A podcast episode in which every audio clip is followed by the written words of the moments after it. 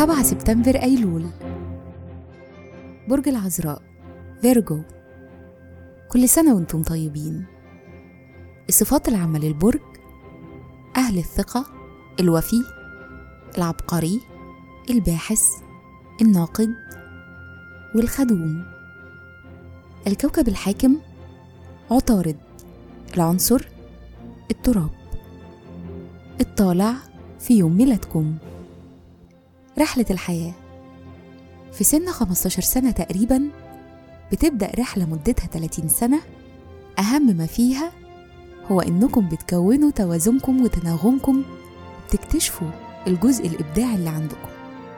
الشخصية: يعتمد عليكم جدا ومنجزين جدا، رغم كده قلقين جدا ومتشككين جدا.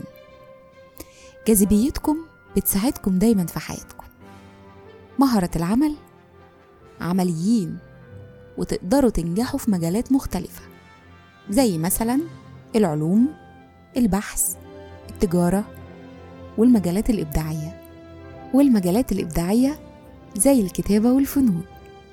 تأثير رقم يوم الميلاد: يوم سبعة سبتمبر بيقول عنكم إنكم أشخاص دايما باحثين عن الكمال، وعندكم نظرة نقدية ومهمومين بنفسكم.